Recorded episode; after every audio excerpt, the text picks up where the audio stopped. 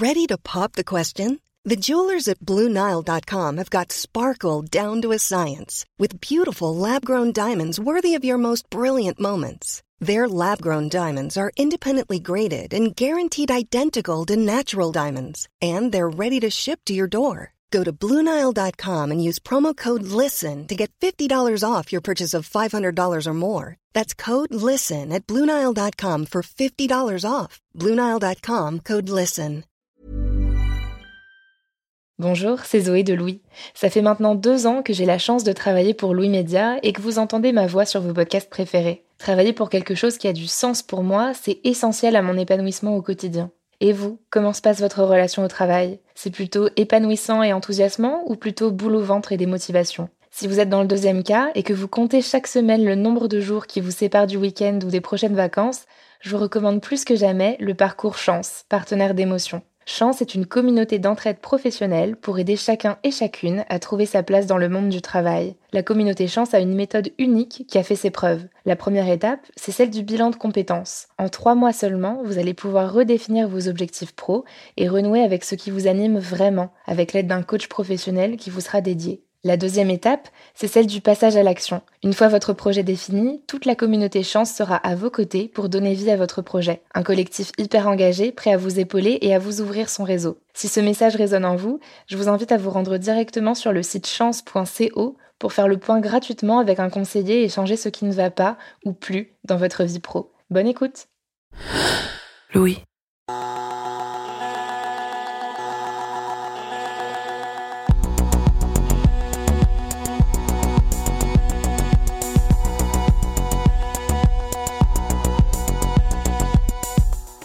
Ça va faire deux ans maintenant que je suis journaliste indépendante, ou freelance comme on dit aussi.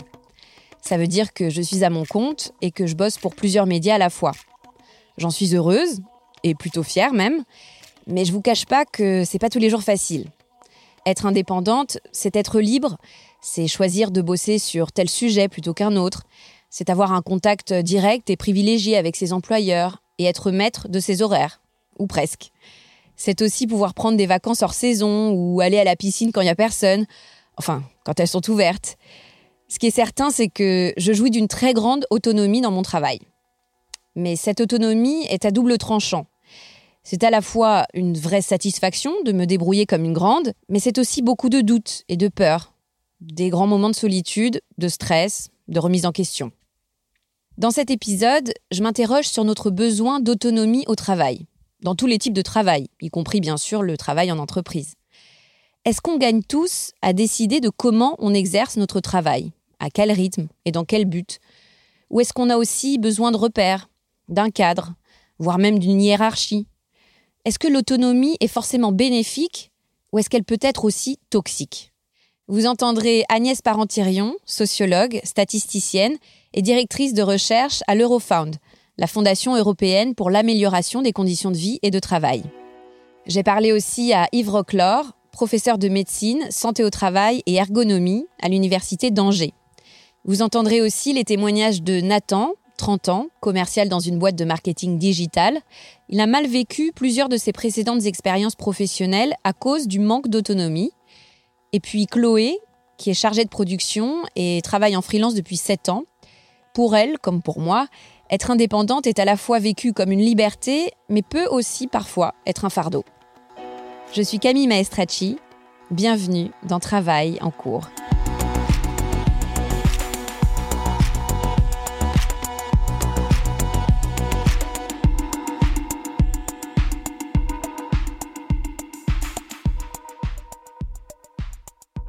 Pense qu'en fait, j'ai toujours. C'est pour ça que l'idée de travailler en freelance me plaisait, c'est parce que j'avais envie d'autonomie en fait.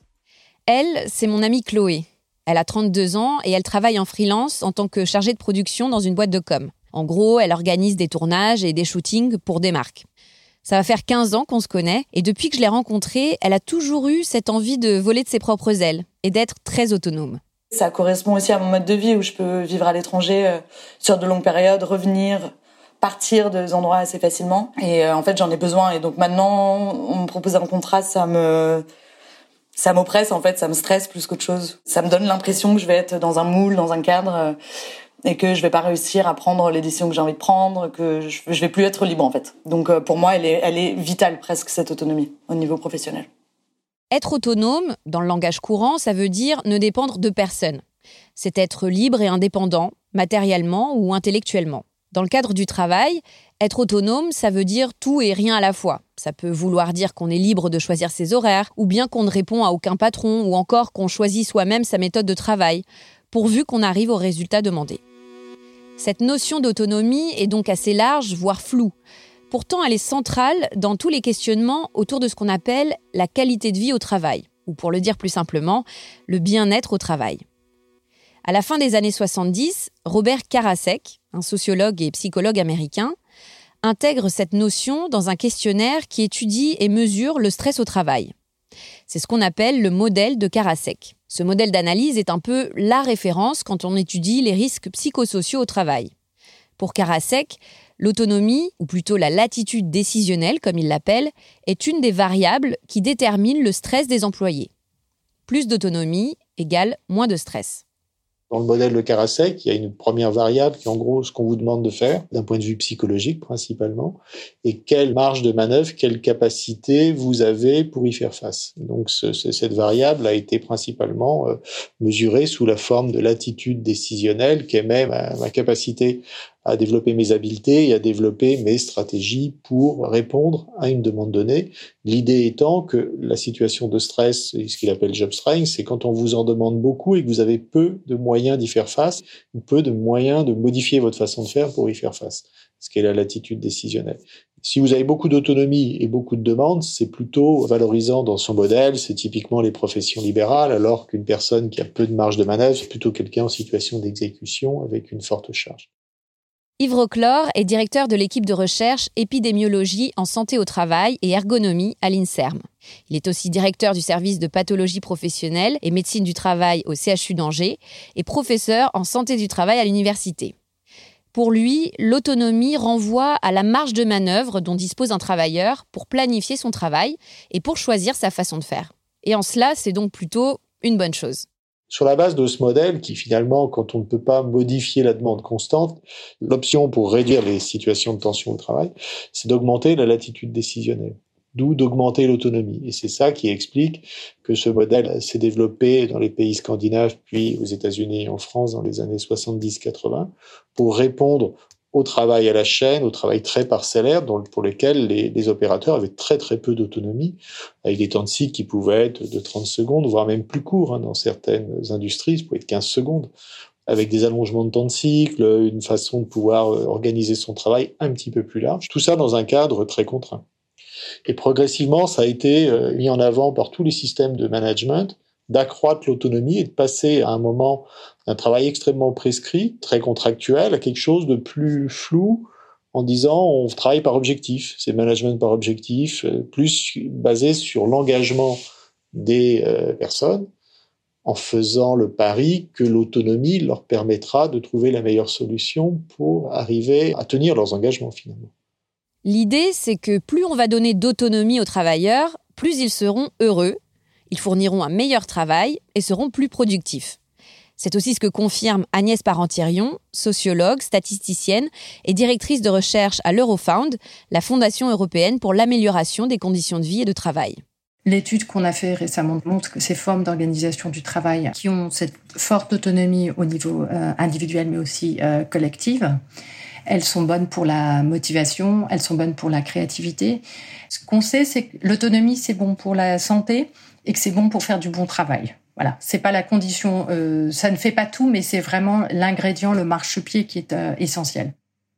Pour Chloé, un des grands bénéfices de l'autonomie, c'est justement cette capacité à s'impliquer, à progresser et à repousser ses limites. Comme tu es complètement autonome, tu deviens aussi un peu plus créatif. Euh, tu te lances un peu plus parce que en fait, tu es obligé. Et euh, du coup, tu te pousses un peu dans tes retranchements et ça te permet de, effectivement de mettre du tien dans ton travail. Tu es obligé de mettre du tien dans ton travail. Si tu travailles en équipe ou si tu travailles comme euh, un employé euh, et que tu peux un peu te planquer, bah tu vas pas forcément te pousser alors que seul, bah t'as pas le choix. La notion d'autonomie comprend donc l'idée de se développer au travail et d'y prendre du plaisir. Elle inclut non seulement la marge de manœuvre dans l'exécution des tâches, mais aussi la participation aux décisions, ainsi que, comme en témoigne Chloé, l'utilisation et surtout le développement des compétences. Plus on est actif, ou plutôt acteur de son travail, plus on s'implique dans la mission qu'on exerce, et plus on va maîtriser les tâches qu'on accomplit. Par exemple, on va se poser des questions sur la manière la plus efficace de rédiger un rapport, ou alors on va trouver des solutions innovantes pour booster une présentation. Bref, on va développer nos compétences. Selon la dernière enquête de la DARES, la Direction des études statistiques du ministère du Travail, enquête qui porte sur les conditions de travail et les risques psychosociaux, plus de 28% des salariés français disent ne pas avoir la possibilité de développer leurs compétences justement au travail. Certes, ça veut aussi dire qu'une large majorité des salariés pensent le contraire, mais ce chiffre de 28% n'est pas négligeable quand on sait les conséquences que peut avoir un tel ressenti au travail sur la santé car un travail qui n'ouvre aucune compétence nouvelle place les salariés dans une situation de dévalorisation et mène souvent à de l'angoisse et à de la dépréciation de soi.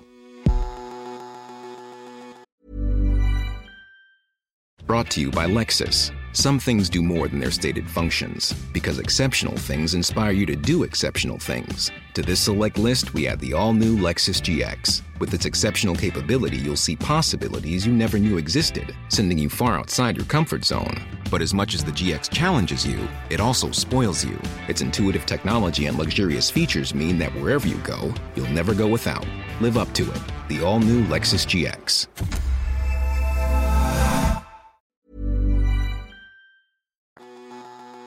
De manière générale, et comme le montre le modèle de Karasek, le manque d'autonomie joue un grand rôle dans la survenue du stress et plus généralement des risques psychosociaux au travail.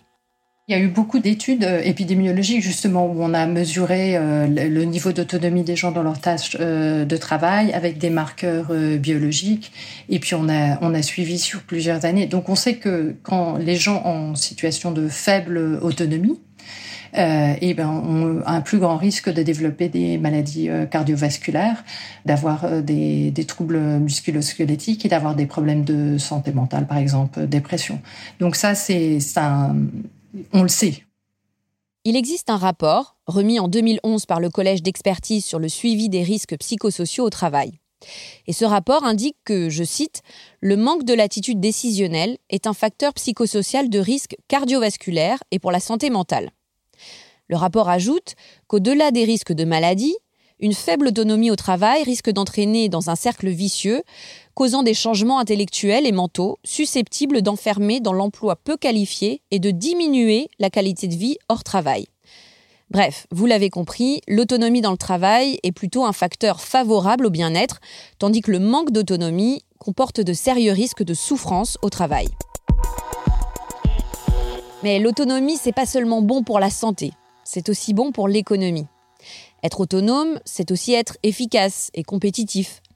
Ça renvoie à l'idée d'une capacité d'initiative, de discernement, d'auto-organisation, voire de liberté dans le travail. D'ailleurs, de ce mouvement vers plus d'autonomie dans le travail dont parlait Yves est né le concept d'entreprise libérée. L'entreprise libérée, c'est ni plus ni moins une forme d'organisation du travail dans laquelle les salariés sont totalement libres, le terme est apparu dans les années 90, mais le concept s'est développé plutôt dans les années 2000. En France, par exemple, la biscuiterie Poult, basée à Montauban, a été une des premières entreprises à opérer cette révolution managériale. À partir du milieu des années 2000, fini les chefs, les collaborateurs s'impliquent sur toute la ligne de production, de la RD jusqu'à la relation client. Les réunions sont ouvertes à tout le monde, les infos sur l'entreprise sont accessibles à tous. Et la boîte est pilotée par de petites commissions de 15 personnes en fonction des sujets et qui tournent tous les trois ans. En anglais, l'équivalent d'une entreprise libérée, c'est le flat management. Sous-entendu, pas de patron, pas de hiérarchie, on est tous à égalité. Chacun fait son boulot dans son coin, sans surveillance, pourvu que les objectifs soient atteints. C'est un peu l'esprit start-up, c'est-à-dire c'est donner de l'autonomie où chacun va organiser son travail pour atteindre des objectifs globaux de l'entreprise avec une liberté d'action très large. Ça, ressemble plus à un travail libéral, de profession libérale au sein d'une entreprise, avec une fois que les objectifs sont fixés, vous les atteignez un petit peu de la manière dont vous le souhaitez, et avec des, possibilités de liberté de manœuvre, mais aussi de lieu de travail, de fonctionnement comme ça. Pour Yves Roclore, le modèle est intéressant, mais il a aussi des limites. Il y en a qui marchent très bien, où les gens adhèrent de manière absolue et ça fonctionne bien. Il y a sans doute euh, des charismes de leader, hein, ça ne marche pas partout non plus. Mais après, dans les, études un peu fines qui ont été faites dans certaines entreprises libérées, dites libérées, euh, on voit bien qu'il y a des gens qui sont des gagnants dans cette affaire par rapport à l'entreprise change son mode et d'autres qui s'y retrouvent pas. Et ceux qui ont besoin d'un travail un peu cadré, un peu prescrit, en fait, sont en souffrance et souvent ne restent pas. Google aussi avait testé le flat management. En 2002, c'était l'une des premières entreprises de la Silicon Valley à expérimenter ce système. Mais l'entreprise en est revenue six ans plus tard. En cause notamment une perte de temps pour régler les problèmes, des incompréhensions dans le contenu des tâches, des soucis d'efficacité et même pour certains un sentiment d'insécurité. Mais comment ce qui, sur le papier, ressemble à une libération peut en réalité devenir une vraie contrainte? Ce qu'explique Yves c'est d'abord que l'autonomie eh bien, c'est pas fait pour tout le monde. Il se rappelle notamment d'un patient qui avait très mal vécu cet accès soudain à l'autonomie dans le travail. Je pense à une personne qui était euh, probablement très psychorigide, sans doute, qui était comptable, caissier d'un grossiste dans l'agroalimentaire, qui a travaillé 25 ans à faire à peu près tout le temps la même chose, une tâche assez parcellisée, de faire des bons de commande, très très très très standard. L'entreprise a été rachetée par un groupe euh, belge à l'époque qui a mis des nouvelles euh, méthodes de travail en donnant beaucoup plus d'autonomie, en créant de la polyvalence et en finalement en, instaurant un peu de force. Finalement, euh, une plus grande autonomie, un, management par objectif. Et cette personne a décompensé et a fait un passage à l'acte suicidaire et on l'avait vu à, à ce moment-là. Et en fait, il semblait très clairement dans son cas que c'était la transformation d'un manque d'autonomie clair pour, pour, pour d'autres personnes. Lui s'est retrouvé dans une situation où finalement il était perdu. En fait, pour que le résultat soit bénéfique, il ne s'agit pas simplement de donner plus d'autonomie aux travailleurs. Il s'agit de voir comment les travailleurs réussissent à exercer cette autonomie. Souvent, elle n'est qu'une façade et s'accompagne de nombreuses contreparties, parmi lesquelles, et ça peut paraître paradoxal, plus de contrôle de la part des managers. Pour Yves c'est une autre limite de l'autonomie au travail. L'autonomie, c'est pas la liberté dans le travail. C'est pas, vous n'êtes pas auto-entrepreneur à faire ce que vous voulez, ou artiste, ou cultivateur dans votre jardin. C'est la contrepartie du desserrement, en fait, du contrôle des travailleurs à la chaîne, du, modèle Fordiste classique, a été assoupli dans le modèle de l'autonomie. Ça a été surtout dans les services où c'est euh, c'est plus difficile de cadrer le travail par des mécanismes de contrôle beaucoup plus stricts contrôle des résultats, contrôle de la qualité, euh, contrôle de l'engagement euh, par, différentes méthodes, et puis même, euh, surtout, autocontrôle. C'est-à-dire qu'on vous demande, c'est le reporting. Et donc, parallèlement à la montée de l'autonomie, vous avez une montée un peu insidieuse finalement d'une forme de contrôle qui est en fait probablement pour Christophe Dejour, psychanalyste du travail, psychodynamicien, c'est un changement de société. C'est-à-dire que les personnes euh, se créent eux-mêmes leur aliénation, si on peut dire, en se contrôlant eux-mêmes. À un moment, vous êtes obligé d'adhérer aux objectifs qu'on vous donne et de vous contrôler et de faire un rapport quasi quotidien, voire à l'heure de votre activité, voire beaucoup plus court sur certaines plateformes. Ça tient tant que vous adhérez aux objectifs. dès qu'à un moment vous êtes un peu plus perplexe sur, vous voyez qu'il y a une forme d'aliénation qui se crée dans ce qui n'est pas une liberté finalement, bah, ça se bloque. Et là, on voit des situations de souffrance au travail qui sont euh, assez violentes. C'est ce qu'a vécu Nathan. C'est un jeune commercial de 30 ans qui travaille dans le marketing digital. Il a travaillé plusieurs années à Berlin avant de rentrer en France où il habite aujourd'hui. Le problème, c'est que lorsque lui était en Allemagne, ses managers étaient basés dans un autre pays, tantôt à Paris, tantôt à Londres. De fait, Nathan était un peu livré à lui-même et devait gérer seul son travail, étant donné que son patron était à des milliers de kilomètres. Mais contre toute attente, cette distance, qui aurait pu lui conférer une certaine indépendance, s'est révélée destructrice. Au final, cette supposée autonomie liée à son isolement, justement, s'est complètement retournée contre lui. Je pense qu'ils ont voulu, à un moment donné, pallier cette euh, distance géographique par une espèce de proximité psychologique, donc avec des, euh, points et puis euh, ce qu'on appelle avec une sorte d'anglicisme euh, micromanagement. C'est-à-dire que euh, des points très fréquents, euh, on te dit d'être autonome, mais en même temps on te dit tout ce que tu dois faire, donc on te, te laisse pas être autonome. Enfin, c'est cette espèce d'ambivalence. entre soit autonome et fait exactement ce que je te dis, qui était un peu étrange. Je pense qu'un manager, ça doit avant tout aider. Mais là, le, le, management, c'était un peu plus fliqué et culpabilisé.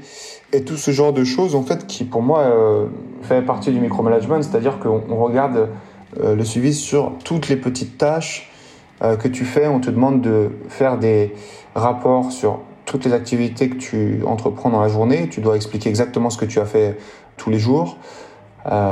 C'est ça le micromanagement, c'est demander des comptes rendus sur tout et nous dire comment on doit faire ce qu'on a à faire. Et c'était de l'infantilisation du style, voilà, partage ton écran, voilà, maintenant je veux que tu fasses ça. On va passer une heure, il va passer pendant une heure me dire ce que je dois faire, il va me regarder faire ce que je dois faire. En fait, pour que l'autonomie au travail soit un facteur de bien-être, elle doit être construite et non prescrite. Je m'explique. Admettons que je sois un patron et je dis à mes salariés faites ceci et débrouillez-vous. On peut considérer en quelque sorte que je leur donne de l'autonomie. Mais cette autonomie ne s'accompagne pas de repères nécessaires au bon exercice de leurs tâches. Ça peut être une deadline, des indications sur le fond ou la forme attendue, la formation à un outil nécessaire pour exécuter la dite tâche. Bref, ça peut être plein de choses qui vont manquer à mes employés, qui risquent fort de se sentir complètement largués. Admettons en plus que les objectifs donnés soient très ambitieux. Mes employés vont se sentir dépassés et incapables de les atteindre, ou bien se surmener pour y arriver. Yves explique bien ces nombreux problèmes liés à l'autonomie prescrite. Le problème de, l'autonomie, c'est quand on donne de la marche sans contenu. Les gens ne sont pas formés pour y faire face ne comprennent pas bien les objectifs, sont pas la tâche est finalement euh, assez peu claire. Il y a un certain nombre d'activités de service où les, euh, les missions sont pas toujours parfaitement comprises par les opérateurs. Et là, euh, la question de l'autonomie peut être une source d'anxiété, voire une source de mise en difficulté, d'impossibilité à atteindre les objectifs. Et puis, on a un autre problème dans l'autonomie, ça on voit très souvent chez les cadres commerciaux, c'est d'une autonomie, mais avec des objectifs qui ne sont pas atteignables, difficilement atteignables.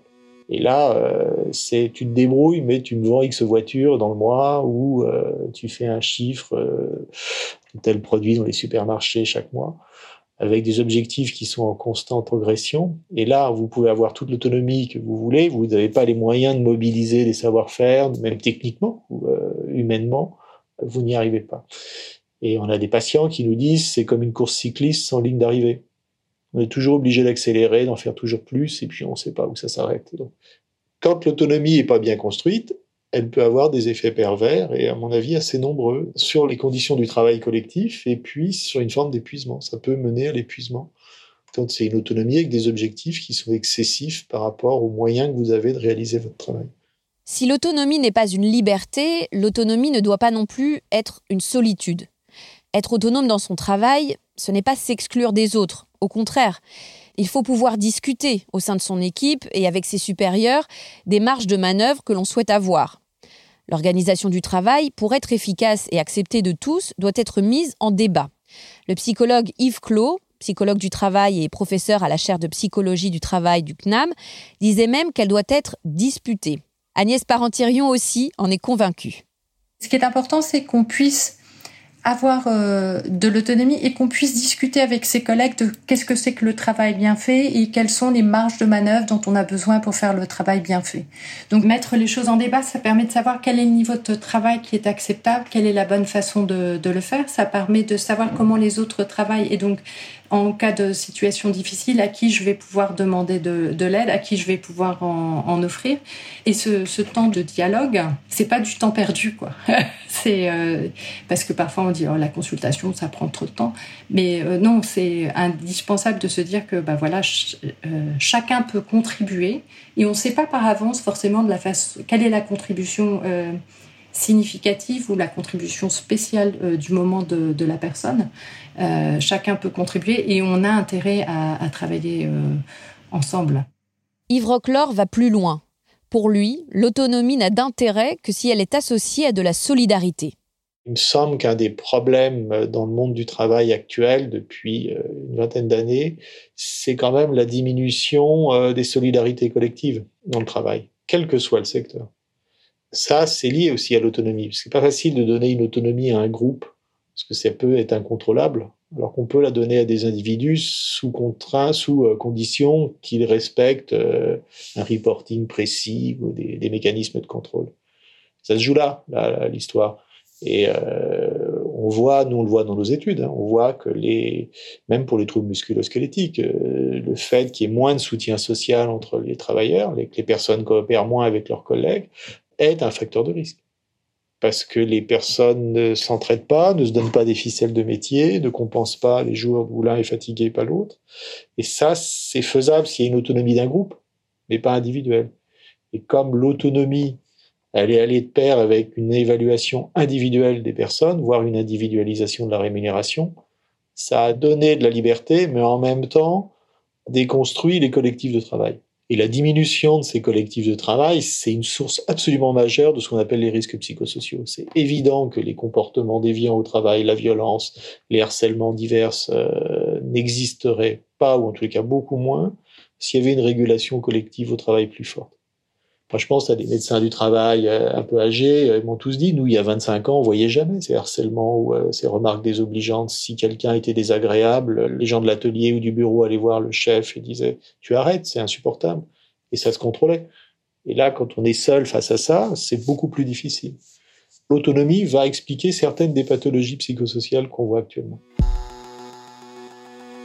En parlant à Chloé, je me suis rendu compte aussi que derrière la grande liberté que lui offre le statut de freelance, il lui arrive aussi de souffrir de ce sentiment de solitude et du manque de solidarité. Comme si quelque part, ça lui ferait pas de mal de temps en temps de se sentir appartenir à un groupe, au même titre que les salariés d'une entreprise.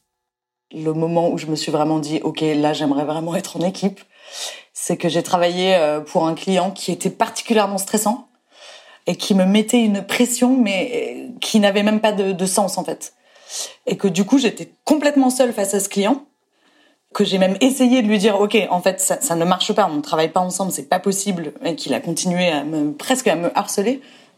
Et euh, c'est devenu tellement stressant pour moi que j'ai fait une crise urticaire sur sur tout le corps, quoi. Parce que j'arrivais pas à, à partager ce stress, j'arrivais pas à en parler à mes amis autour de moi. Parce que même si je peux en parler, ils vont pas partager cette, euh, cette charge de stress et de pression, en fait. Et dans ces moments-là, là, je me sens vraiment très seule. Et je suis coincée, en fait.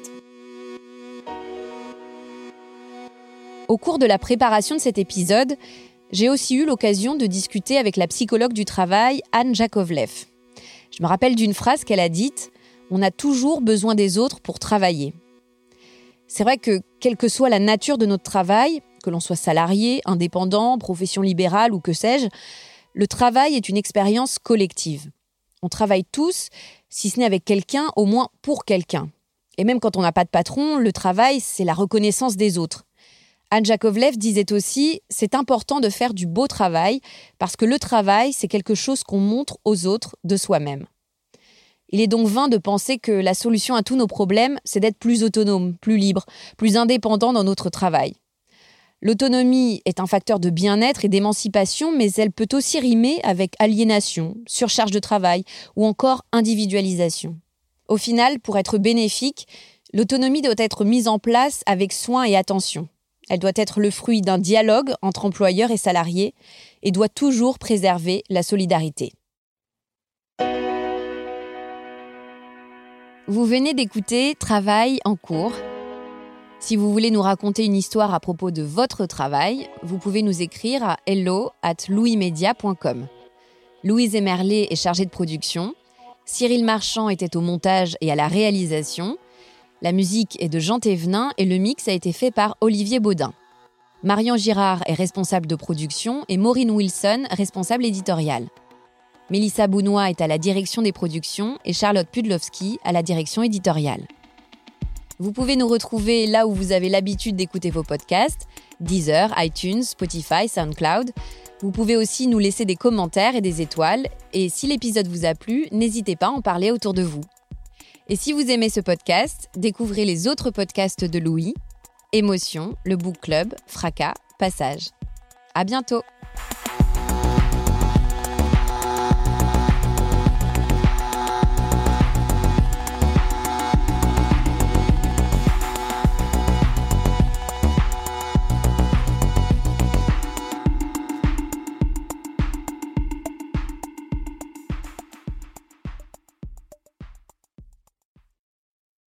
Bonjour, c'est Zoé de Louis. Dans Émotions au travail, on décrypte toutes les émotions qui vous traversent et vous bousculent parfois dans votre vie professionnelle. Aujourd'hui, j'aimerais vous parler d'un podcast super inspirant, Bienvenue dans l'ascenseur, animé par Anne-Cécile Sarfati.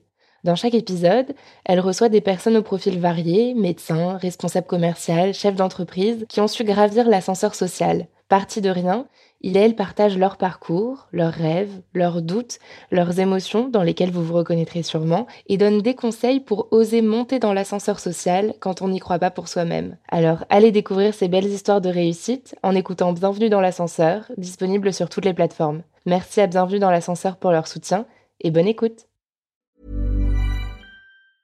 Hey, it's Danny Pellegrino from Everything Iconic. Ready to upgrade your style game without blowing your budget? Check out Quince. They've got all the good stuff shirts and polos, activewear, and fine leather goods, all at 50 to 80% less than other high end brands. And the best part? They're all about safe, ethical, and responsible manufacturing. Get that luxury vibe without the luxury price tag. Hit up quince.com slash upgrade for free shipping and 365 day returns on your next order. That's quince.com slash upgrade.